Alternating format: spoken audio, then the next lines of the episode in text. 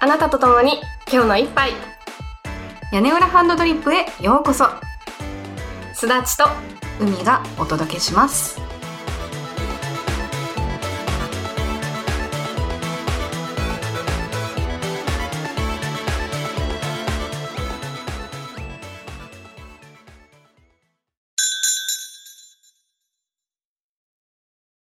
クーズザンポーラー、コーヒーチーシュゲーラー。こんにちはコーヒーはいかがあ、すだちゃん実はね、今回コーヒーくださいにしました。あそうなの あ諸事情によりね諸事情によりわかったじゃあこんにちはコーヒーをください世界の言葉で何語でしょうか、えー、なんだろ私も初めて聞いたっていうか。ううんでもいやね、うんあの、今回のテーマに、ちょっと遠いかもしれないけど、ちなんでる。ちなんでるのね、うん。ちょっとじゃあ本編を聞きながらみんなにも考えてもらってはい。最後に答え合わせをしましょう。うみちゃん、今日はお便りが来てます。ありがとうございます。嬉しいね。嬉しい。読ませていただきましょうかね。はい。豆ネーム、あったかい煎茶さん。すだちさん、うみさん、こんにちは。お二人の会話のやりとりが本当に聞いてて楽しくて、また、二人のお声がとても素敵で本当に大好きで、いつも癒されております。さて、私は新潟在住なのですが、去年のスペースでポンシュグリアを飲みながらお話しされていて、その時、新潟に行きたいとおっしゃっていたのが新潟県民としてとても嬉しかったです。なので今回、もしお二人が新潟に来られた際のおすすめのプランを勝手に妄想で考えてみました。一泊二日で、二日目の夕方に帰るという条件で考えてみました。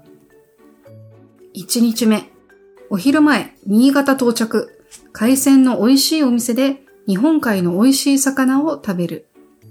午後、ぬったりで、トンボ玉体験で自分好みのトンボ玉を作る。時間が余れば付近のカフェでケーキを食べる。夕方、本酒館の試飲コーナーで美味しい日本酒を探す。夜、日本酒飲み比べができる美味しいお店へ GO! 二日目、午前、カーブドッチワイナリーというところで新潟のワインをお土産で買う。お昼、そのワイナリー併設のレストランでランチ。午後、フリータイム。夕方、新潟発。いかがでしょうかついでにカーブドッジには女性専用のアロマ岩盤浴もあるのでそちらもおすすめでございます。私も女子会で行ったことがあるのですが最高に癒されました。いつかお二人が新潟に来られる際にはぜひ参考にしてくださいませ。ついでに私はガラス製のものにすごく惹かれる性格でスノードームやガラス製の可愛いおちょこやトンボ玉など、ガラス製のものを見ると、ついつい足を止めて見入ってしまうのですが、お二人は無性に惹かれるタイプのものとかはありますかぜひ教えてほしいです。長くなってすみません。これからも番組のことを応援しております。ありがとうございます。ありがとうございます。いやー、新潟に行きたいね。ねこれ読んじゃったらちょっと。うねえ。ん。私ちなみにさ、うん一1日目の午後に行く予定になってるぬったりって初めて聞いたの。ねこれ沼が垂れる。で、ぬったりって読むんだね。ねえ。ぬったりってどこ ちょっと調べちゃった。おお、さすが。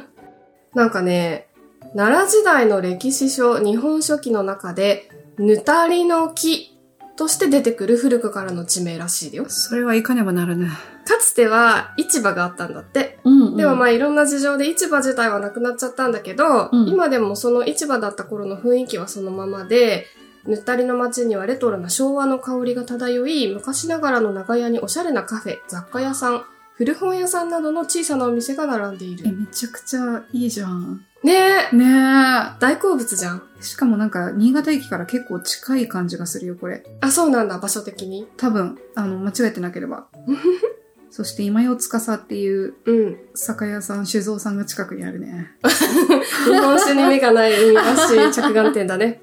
でも私も日本酒大好きだから、ポン酒館はすごく行きたい。ねえ。うん一、日目でポンシュ館に行けるって最高だな。最。高だね。ねえ。その 後飲み比べができる美味しいお店 GO だよ。え、ちなみにさ、私2日目にうん。予定されてるカーブドッジワイナリー大好きなんだけど。あ、そうなのうん。カーブドッジさんは日本ワインの中でも、うん。結構ナチュラル製法で作ってて、おーおしゃれなラベルで、しかもすごく美味しくてう、んうんうん。大ファンです。え、そうだったんだ。そう。教えてよとか言って。一回ね、コラム書いたことある。あ、マジで。ねそうなの。いや、でも女性専用アロマ岩盤浴があるなんて知らなかったな。え、ワイナリーに岩盤浴って。私、ここだけでも結構楽しめちゃう気がする。え、私ここ泊まりたい。ここ泊まっちゃうねえ、泊まりたい、泊まりたい。泊まって飲むよ。じゃあ2泊3日にしてさ、いいうんこのコースで、うんうんうんうん。あの、楽しんだ後にカーブどっち泊まって帰ろう。超 いい。で今年は高い煎茶さんが作ってくれたこの工程で新潟を楽しんで、カーブドッジでうん。ワイン飲んで、本を読んで、うわそんな旅行が実現するといいな。ぁ。いや、幸せすぎる。でちなみにね、うん。あの、煎茶さんはガラス製のものに惹かれるということで、我々は何かそういう無償に惹かれるものはありますかっていう質問がね書いてあったんだけど、すだちさんはいかがですか私ね、焼き物が実は大好きで、あ、そうだ。うんうんうんその器ね、うん。がすごい好きで、そんな頻繁に買ってるわけじゃないんだけど、ファンになった窯元さんがあると、その窯元さんのものをめっちゃ買っちゃうの。うんうんうん。で、私が今一番好きなのは、まあ前から言ってるけど、島根県の出西窯。出産釜。そう。出西窯は、すごくいいの。すごく素朴なんだけど、風合いがね。しっかりしてて、なんかデザインがあんまり巷に、こう、出回ってないようなデザインが多くて、すごくシンプルなんだけどね。すごくなんか木をてらったデザインではないんだけど、なんかすごく洗練されてて、大好きなの。出西窯。釜。ちなみにね、中目黒の、あの、SML っていう、あの、焼き物が売ってるお店があるんだけど、代官山に行く途中のお店でしょ。そう、うんそれそこで出西窯も買える。うーん。あそこに出してるんだ。出してる。出雲の近くですね。そうそうそうそうそうそう、島根のね。ちなみに出西窯は、窯元に行くとマジでファンになるからみんな行ってほしえー、そうなんだ。あ、行ってもいいんだ。い。そう、見学ができるの。えー。で、、すごいの、窯が。もうとにかくすごいの。もう口ではうん うんうん。う説明ができない。もうこれは行ってほしい。ーん。ぜひ、島根に行ったら出西窯に素晴らしあとね、焼き物つながりでもう一個言っていい。いどうぞどうぞ。私タイルが大好きで、実は。あ、そう。うん。タイルがもうほんと好きなの。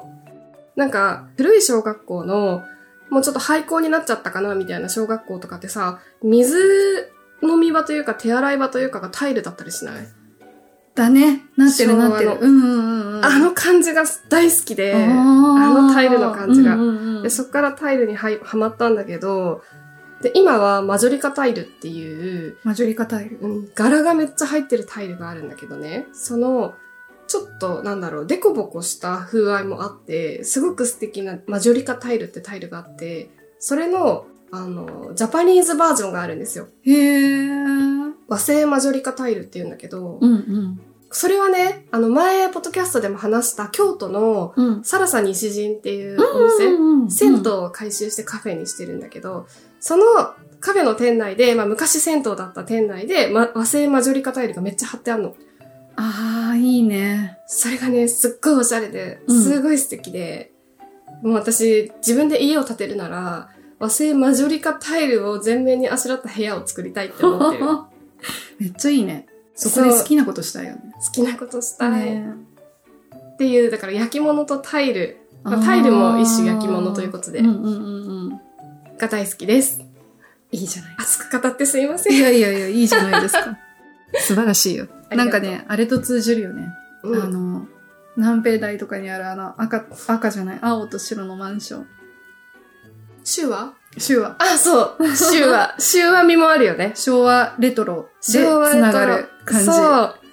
ちょっと平成に入りかけの昭和レトロうんうんうんうんな感じが大好きで、そう。だからワインポットをいつか回転したら、わマジョリカタイルめっちゃ春。店内に貼りたいいねいいね。 い。そう。海はなんかある無性に惹かれるもの。なんだろうな。全く夢がないんだけど、うん。こう、暮らしが楽になりそうなもの。 に無性に惹かれるし、めちゃくちゃ見ちゃうし。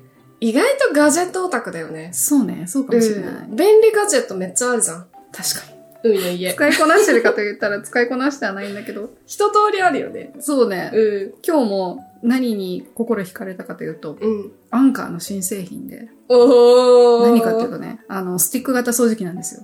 ああ、なるほどで、ね。コードですね。うん、で、吸引もできるし、うん、うん。水拭きもできるっていう、え、最高だね。最高なのよ。え、それ最高もだう一気ね。に心がもうポーンって持ってかれて、 それ最高だね。え、何これ何これとか思って。えー、私もチェックしよう、それ。ね、うん多くなければ、ちょっと欲しいな。それ欲しいな、私も。ねえちょっと後で詳しく調べるわ。 あ、うんかぼちゃ。かぼちゃハロウィンの時期に、ハロウィンの時期に、あの、お花屋さんとか行くとさ、ちっちゃなかぼちゃ売ってる。あ、飾るやつそうそう。ああ、日本のじゃなくて、あ、そうそうそう。なんか、食用じゃないやつだよね。そう、うん、うん。あの、ジうャコランタンが作れるよね。んうんうん。あれは、ちょっと買っちゃう、秋。おー。そえ、何がいいのハロウィンだからいいのそれともあの、なんか、風合いがいいとかあんのあ、多分ね、ハロウィンっていう、そのなんか、この秋から冬にかけての、あの季節がすごく好きで、風物詩的なね。そうそうそうそうう。んうんうん例えばその、お正月にお餅飾るでしょ。うんあれと同じ感じ。あー。その季節を楽しめる、なそんうそうか、そう。うんアイコン的な感じなんだ。は好き。だかうんら、あの、リースとかもすごい好きで、うんうんうんクリスマスのリースみたいなやつ。本当はあれ飾りたいんだけど、めんどくさくてやってない。 わ、かるよ、気持ち は。クリスマス過ぎたしっかみたいな。だから、というわけで、うんうみちゃんは、ガジェットとかぼちゃ。かぼちゃです。そんな感じ。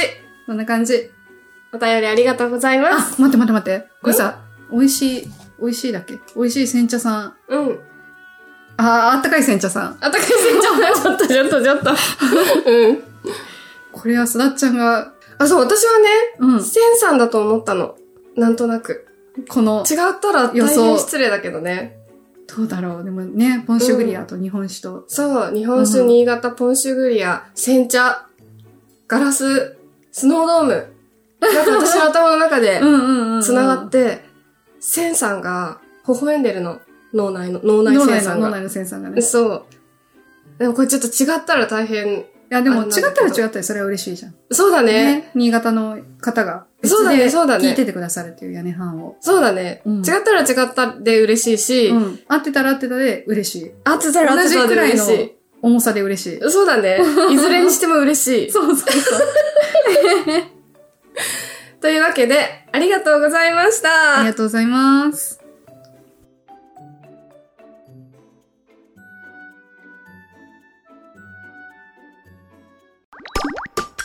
今日のテーマは、じゃなくてお便りだ。屋根裏ハンドドリップいいないいな、今の。今日のテーマはアンガーマネジメント。そうです。大切ですね。大切です。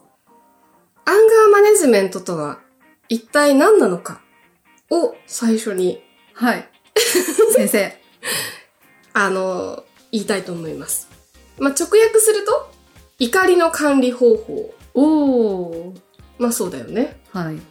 でね、私一応アン、日本アンガーマネジメント協会のホームページえ、を、 何それそうなのあの、ちょっと拝見しまして、はい。定義を、あの、読ませていただいたんですが、アンガーマネジメントとは、怒らないことを目指すものではありません。うん違いを受け入れ、人間関係を良くする心理トレーニングです。で、1970年代にアメリカで生まれたとされている怒りの感情と上手に付き合うための心理教育。怒らないことを目的とするのではなく、怒る必要のあることは上手に怒れ。怒る必要のないことは怒らなくて済むようになることを目標としています。当初は犯罪者のための強制プログラムなどとして活用されていました。おー。で時代の変遷とともに一般化され、今では企業の研修などにも取り入れられ取り入れられるようになりました。ということですよ。なので、怒っていいんだよっていう。怒りの感情を無理に沈めなくていいんだよ。でもその怒り、はいはいはい。今本当に必要冷静になってみたいな感じの心理トレーニング。なんだってまあ確かに怒るのってさ、エネルギーいるし、うんうん。怒った後に、その影響が自分に返ってきて、余計こじれちゃったりとかさ、なんかその、なんていうの、その瞬間は怒ってスッキリしても、その後人間関係壊れちゃって、後々苦しい思いをしたりとかってあるから、まあちょっと冷静になってみなよ、みたいなのは一理あるよね。うんうん。うん。ちょっと前に流行ってたからみんな結構本読んだりとか、企業の研修で受けた人も多いんじゃないかなと思うんだけど、うみちゃんどうですかアンガーマネジメント。ねえ。なんだろう。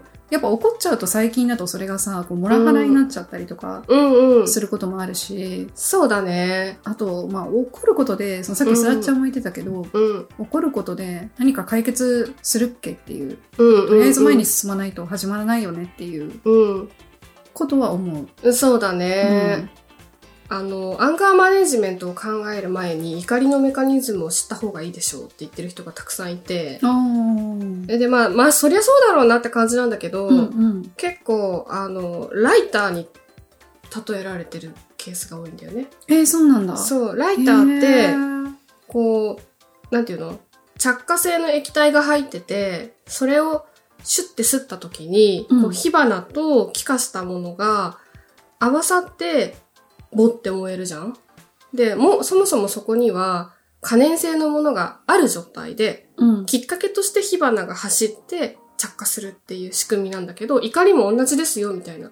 うん。なんか、そもそも負の感情がうん。蓄積されてて、それが何かの拍子に何かのインシデントが起こって、それによって怒りが爆発しちゃうってケースが多いですよっていう。ああ、そっかそっか。うん。だからアプローチとしては、そもそも負の感情をためないっていうアプローチと、うん。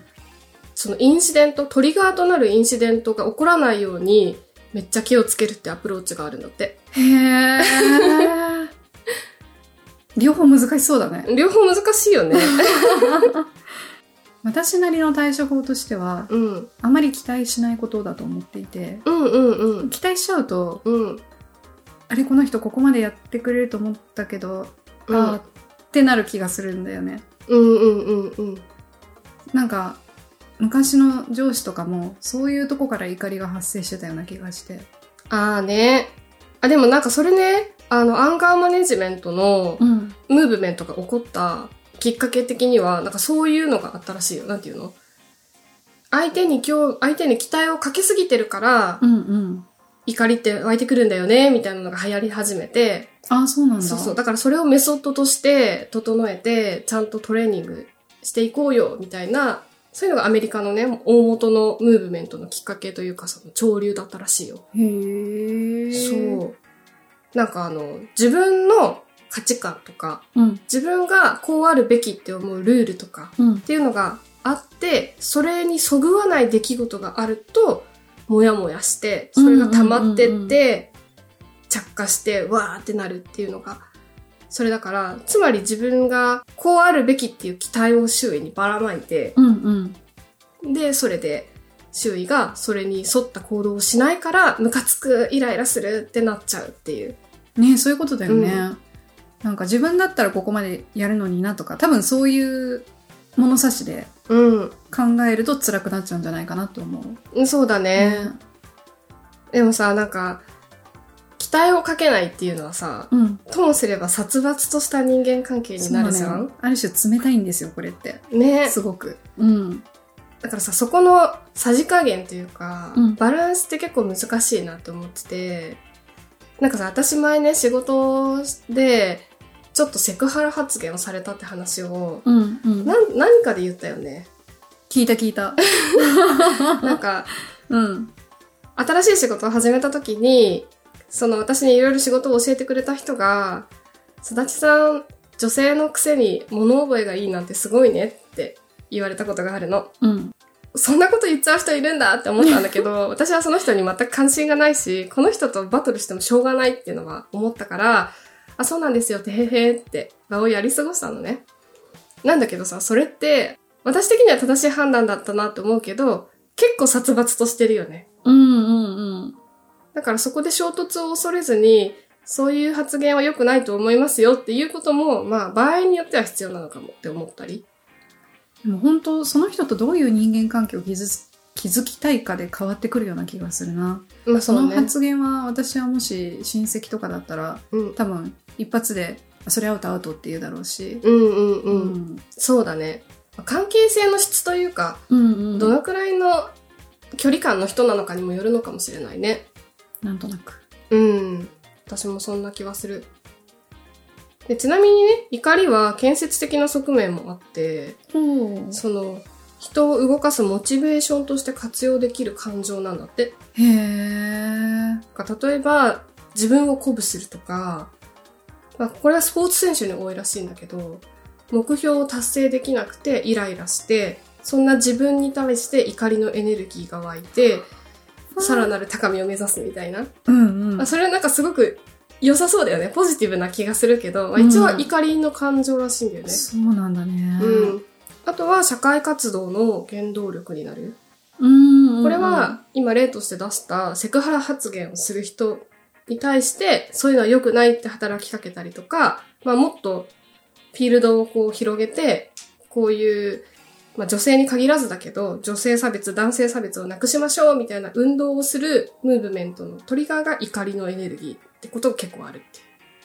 確かに。うん。だから、全部を抑えると、またそれは負の側面があるというか、怒りのエネルギーを上手に使って、より良い社会にしていきましょうっていう側面もあるから、アンガーマネジメントとしては、なんか両方その、その人が平和に過ごせるっていうのと、社会がより良くなるっていう両方のアプローチで、なんか時と場合に応じた対応をするっていうのが、なんか目指すところみたい。それすごくさ、自分のことを客観的に見なくちゃいけないね。うん。うめっちゃ難しいよん。ね。ねえ。ガンジークラスじゃない本当だよ ね。へえうだって今、は、私すごく今、怒りを覚えている。これは、発散して良いものか、うんそれともっていう。ねえ。でもなんかさ、覚悟が必要な気がして、 うん。さっきのセクハラ発言についてもそうなんだけどさ、この人に対して物言いを入れて、なんかちょっとでも職場を良くしたい、社会を良くしたいみたいなさ、覚悟がないとさ、なかなかその行動に出れないよね。ねえ。いや、うんだってみんな好き好んで波風立てたいとは思わないからさ。思わないね。ねだから逆にそういうこといはっきり言う人って、え。うん。なんか空気を乱すみたいな風に言われがちだけど、すごい覚悟を持った行動力のある人って言い換えることもできるよね。確かに。うん。いや、アンガーマネジメント奥深いなと思ってさ、いろいろ調べれば調べるほど、んうんただ単に怒るのをやめましょうとかじゃないんだなっていうのがすごいよくわかった。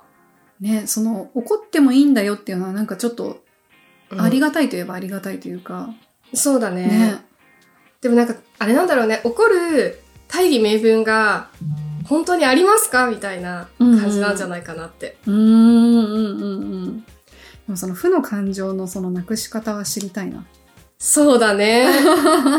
でちなみに、うん負の感情のなくし方は、そのタイプ別に用意されてて、お自分がどういう怒りのタイプなのか、怒怒るときにどういうタイプの人なのかを把握すると対処法が見つけやすいですよってい。そううなんだそう。で、アンガーマネジメント診断っていうのがね、はい日本アンガーマネジメント協会によって 用意されすてごいて、なそれをちょっと事前に海にもやってもらったんですよそうそう一体なんだろうこれとか思いながら あなたこれに当てはまりますか当てはまりませんかみたいなねそう。なんえか、その前にさその前にさうん、すだっちゃんは普段うん。怒りを沈めたりするそうね。なんか、さっき海が言ったみたいに、うんそもそも期待してないシーンでは怒んないんだよ。うんうんうん本当に諦めてる。だかあらあ、そっかそっかなんかこう、心が広いとか狭いとかじゃなくて、本当に期待してないから、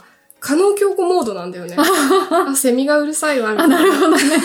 もう達観してるじゃん、それ。そう、だけど、うん。距離が近い人にはうん期待しちゃって、ああ、そっか。そうだから、例えば彼氏とか、うんうん。まあ、すごく近しい友人とかが約束を破ったとあかあ。いう時には、やっぱカチンときちゃったりするんだよね。ううんうんうんなんでって言いたくなっちゃう。沈める時にさ、どういう方法を取ったりしてる、私ね、iPhone のメモ帳に、その時の感情を書き殴って、おおで、それでも収まらなかったらそのまま送りつけるみたいなことをしたことあそうる。な んだ。へえ。でも大体書いてるとうん収まっていくんだよね。ああ、なるほど、ね。客観。的に文字にして、うん。みたいな。自分でドン引きするみたいな。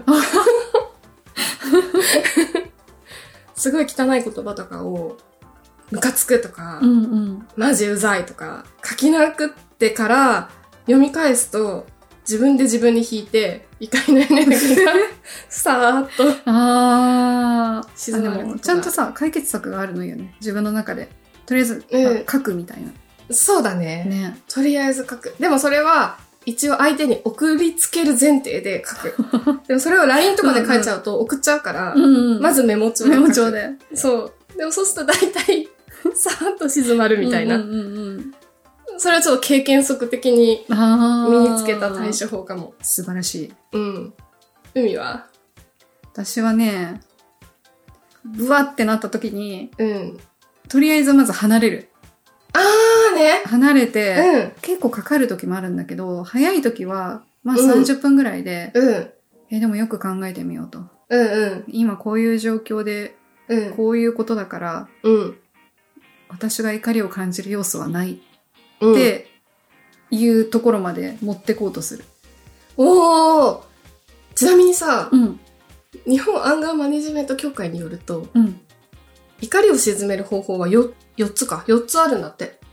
で、まあ、そその協会によるとね、うんうん。 1個が、えっと、怒りが湧いたらその場から離れる。ああ。だからそれ、海が実践してることああ、そっか。うん。わお。効果的らしいよ。やった。いえいうん。距離を置くのがすごい効果的なんだって。であと、もう一つは、怒りを鎮める6秒ルールってよく言われてるえ。。ああ、聞くね聞くね。 6秒待つみたいなう。んうん。でそれってなんか私が今言ったのも、ある意味6秒ルールかなって。うんうんうん。時間を置くっていう。もう一つは、怒りを点数化するんだって。点数かうん。なんか10段階評価で、へえ。今の怒りは何点だって。うん。点数化するんだって。で、これは、なんか、自分の中で今の怒りは3点とかって、点数を振った時に、3だったら送る価値もない、みたいな、冷静になれる、みたいなうなん感じらしいうんう。ん。で、一番難易度が高いのが、自分のマイルールを捨てる。おだからお。これが一番多分難易度高くて、そうだね。うん。実践しにくいうん。のかなって思う。だから6秒ルールとか点数化するとか、その場から離れるのが、結構実践しやすい。なるほどね。うん。で、これが、あの、すなちゃんが送ってくれた、うんその診断うん。で自分が何タイプかによってうん。当てはまるのがあるんだ。そうそうそおー。う。でこの診断は、うん。 12個の質問に答えていって、うんで、それを、まあ、全くそう思わない質問については1点、すごくそう思う質問については6点っていう6段階で点数をつけてって、で、どれ、どの説問に何点をつけたかっていうのを後で集計してタイプを導き出すっていう診断。うん。で気になる人は、ぜひ、日本アンガーマネジメント協会を。布教してる、布教してる。全然話し物じゃないんだけど。 すごい参考にさせていただいたので、はい。ちょっと見てやってみると面白いんじゃないかなと思い ます。で、海ちゃんに事前にやってもらった結果ですよ。はい。うわー、どれだあのね、全部で6タイプありまして、うん。最初にタイプを全部言っちゃうと、1が公明正大タイプ。で2が博学多才タイプ。3が威風堂々タイプ。4が外獣内豪タイプ。外獣内合タイプ。そう。外面柔らかく、内側が竹々しいみたいな。はい。で、5が用心健康タイプ。用心健康タイプ。そう。火の用心の用心に、あー、なるほど。健康は硬い硬いってうんうんうん感うじ。健康ね。あー。で、6が天真爛漫タイプ。ほいほい。まあちょっと、詳細は後で言うとして、うん。海が何タイプかというと、はい。あなたは害獣内合タイプです。あ、なんかそうだろうなって思った。 もうその言葉を聞いた瞬間になんか、 あみー、みたいな。たいな。予想通り。うん。え、すだちゃんは私はね、博学多彩タイプ。あ、ぽいぽい。 合ってる合ってる。まずその、海ちゃんのタイプの詳細を言うと、表向きの穏やかな印象とは裏腹に、自分の意思や決めたルールを重んじるため、他の意見や価値観には目を向けない傾向があります。はい。我慢強い一面がありますが、度が過ぎたり、自分のルールに反している物事と出会うと、些細なことでストレスを感じることがあります。人の言うことも聞きません。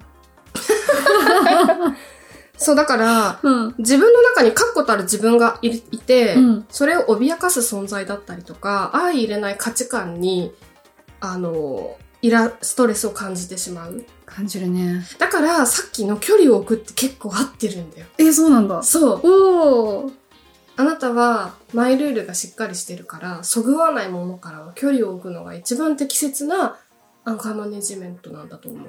すご い。え、なんか、なんか、正しく生きてるような感じがした、今。正しく生きてたんだよ。 正しく対処できてるような感じがしたす。ごいね。やったー。え、すだちゃんもすだちゃんは私は、博学多彩タイプで、ん。向上心があり、完璧主義な点があるため、物事に白黒つけないと気が済まないタイプ。あはっきりしないことや、はっきりしない人に対してイライラしてストレスをためやすく、自分にも周りにも厳しくなってしまう傾向があります。ー。うん。これはね、当てはまってるんですよね。うん、否定しないかな、あんまり。 うん。なんか完璧を目指してて、うん周りも完璧を目指してるものだって決めつけてるシーンが割とあって、仕事とかでも。だから、手抜いてる人とかに対して、なんで手抜くんですかってイライラを覚えてしまううんうんうん。ことがある。でも多分それ私分かってて、だから、グレーが大事っていうのを自分に言い聞かせるために、うんうん。結構、ポッドキャストでも、グレーな状態でもいいじゃんとかって言ってるけど、うん多分それ私の中にもともとない価値観なんだよね。そっかそっか。でもそう意識してちゃんと言ってるっていうか、そ。言いう聞かしてるというか。後から身につけた価値観だから、うん自分に言い聞かせ、続けたいって思って多分言ってるんだと思う。おー。このタイプは、うん。アンガーマネジメントは何が一番いいんですかこのタイプはね、なんだろうね。このタイプちょっと調べきれてないんだけど、ちあょっと海のタイプをさ、うん、見るのが楽しくてしょうがない。 本当に。でもなんかさ、完璧主義な点があるから、うん。その怒りの点数化とかが私的には合ってるかもって思った。あ、そっかそっか。うん。この完璧主義って、そ、なんていうの今この物事を完璧にしたいって思ってる私のイライラは、点数的にはどのぐらいみたいなあ風に。ああ、逆になんかその、うん点数化することで少し距離を置けるかもね。そうだこね、れそうだ何点ねみ。たいな。この点数をつけることに重きを置くように、こうん。そうだね。う、脳みそを使うと。これにそこまでこだわる必要あるみたいな感じかな、うんうんうん多分。うん。なんか、レベル3のことについて、そんなに完璧主義を振りかざして も、しょうがなくないみたいな感じで落ち着けるのかもしれない。そっか。うん。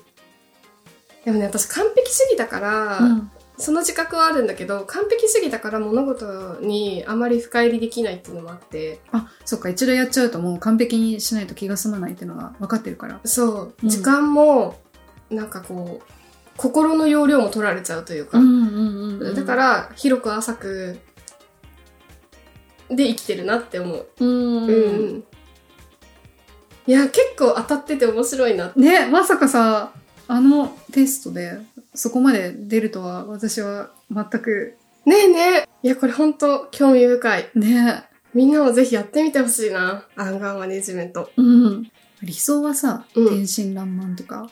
うん。あ、ちなみにね、他のタイプも一応紹介させていあ知りたいただくと、ん。公明正大タイプは、正義感が強く、曲がったことが許せないタイプ。マナー違反や社会の規範から外れたことを見聞きすると怒りを感じやすく、人をジャッジしようとしたり、常に正そうとしたりして、物事に介入しすぎる面があります。うん。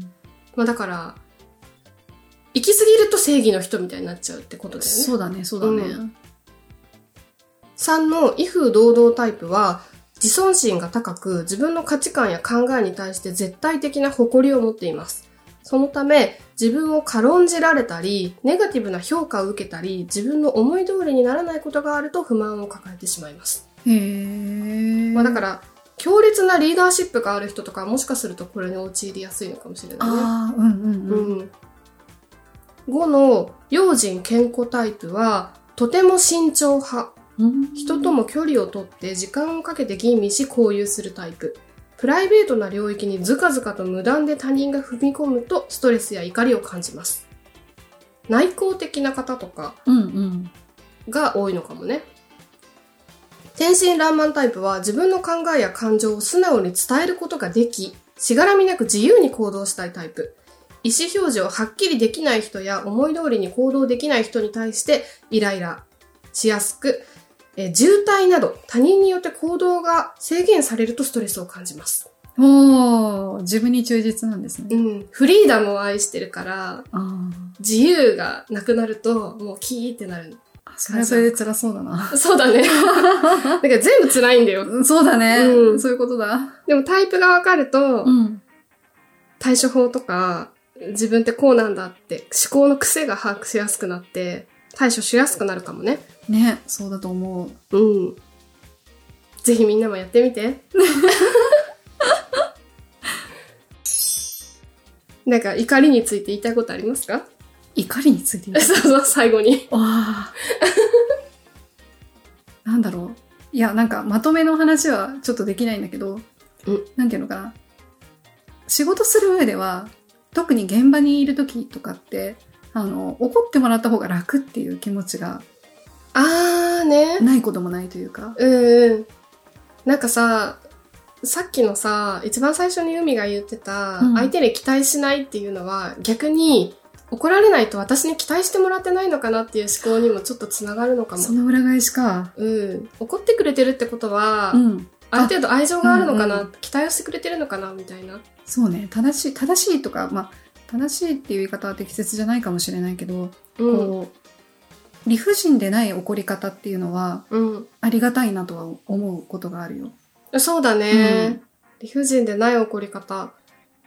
怒り方もちゃんとトレーニングしないとね。うんうんね、その、なんか自分のアンガーマネジメントもやっぱりね、生きていく上ですごく大事だと思うんだけど、うん。ただ、正しく、な適切に理不尽でない怒り方ができる人間になりたいなと思う。そうだね。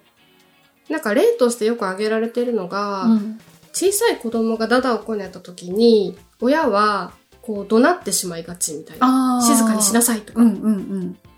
でも、アンガーマネジメントでトレーニングすると、なぜこの子はダダをこねてるのか、みたいなのを想像したりとか、実際にどうしてダダをこねてるのって聞いたりとか、まあ、そういう適切な対処ができるようになりますよ、みたいな例がね、よく上がってて、まあ、それを応用していくのかな。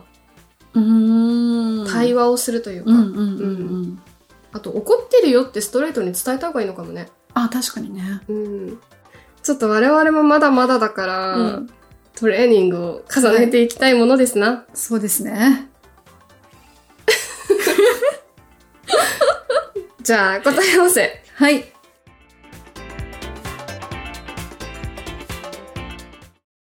空数散歩ら、コフィーチーチューゲラ。こんにちは。コーヒーをください。はい。世界の言葉で何語でしょこれね、まあ今回のテーマが、うんアンガーマネジメントっていうことで、ううん。世界で最も穏やかな国民おってどこだろうかと思って、うんまあいろいろ見てたんだけど、うん。まあやっぱあの、サイトによって千差万別でして、ちょっとあんまうまくいかなかったから、うん。じゃあ、怒らないような人たちってどんな人たちかなと思ったの。そこで行き当たった国です。私のイメージね。うん。怒らない人たち。まあ、いくつかイメージがあって、うん一個は、仏教の人たち。おー近い。近い。で、仏教といえば、うん私の中では、まあ、インドとかもそうだけど、ネパールとか、うんうんうん。そのあたり、なんか、近い。ち近い。 ちっちゃな国だと思う。あー、待って、何があったっけ国名に対する知識の問題だね。なんかね、聞いたらね、あーって思うんだよ。あバングラデシュ。あ小さな国ー、小さな国で、ネパールの近く、バングラデシュの近く、世界で一番幸せだと言われているな国。んだっけなんだっけなんだっけなんだっ最初の文字を、けうん。ブ、ブータン。ピンポンブータ ンブータンです。ブータンは、うん。なんか調べたら、うん。ゾンカ語っていうのが公用語。へえ、初めて聞いた。ただ、あの、ブータン全土でそれが通じるかって言われると、そうでもないらしくて、うん。なんか、公用語を決めるときに一番話者が多い言葉がゾンカ語。なるほどね。でも、英語とかも結構あ通じそうるなんだ。英語のがむしろブータン全土で通じるらしくて。そうなんだ。そうそう。なんかブータンってよくさ、うんテレビとかで特集されてると、仏教のなんか僧侶の方が、こう、お祈りしてたりするシーンがね、見えたりして、うんうんだから仏教と結構つながりが深いのかもね。いやいや、つながり深い深い。うんバングラデシュのすぐ上で、うんネパールの右隣で。あ、じゃあ私結構近場を攻近めいてたん近だ。い近い近い。ああ、ブータン、みんなちょっと、ブータン語を唱えながら、ブータン語じゃないや、ねなんだっけ。あの、ゾンカ語がゾンカさ語、。うんもうほんと、まず Google 翻訳には載ってなくて、うんゾンカ語っていうのが。そっかそっか。なんかコーヒーいかがですかっていうのは、うん。ちょっと見つけられなかった。あ、だからくださいになったのね。お引きください。 もう一回言って。えっと、クズザンポーラ、コーヒーチチュゲラクズザンポーラ、コフィチチュゲラ。みんなも、ゾンカ語を唱えながら怒りを鎮めよ。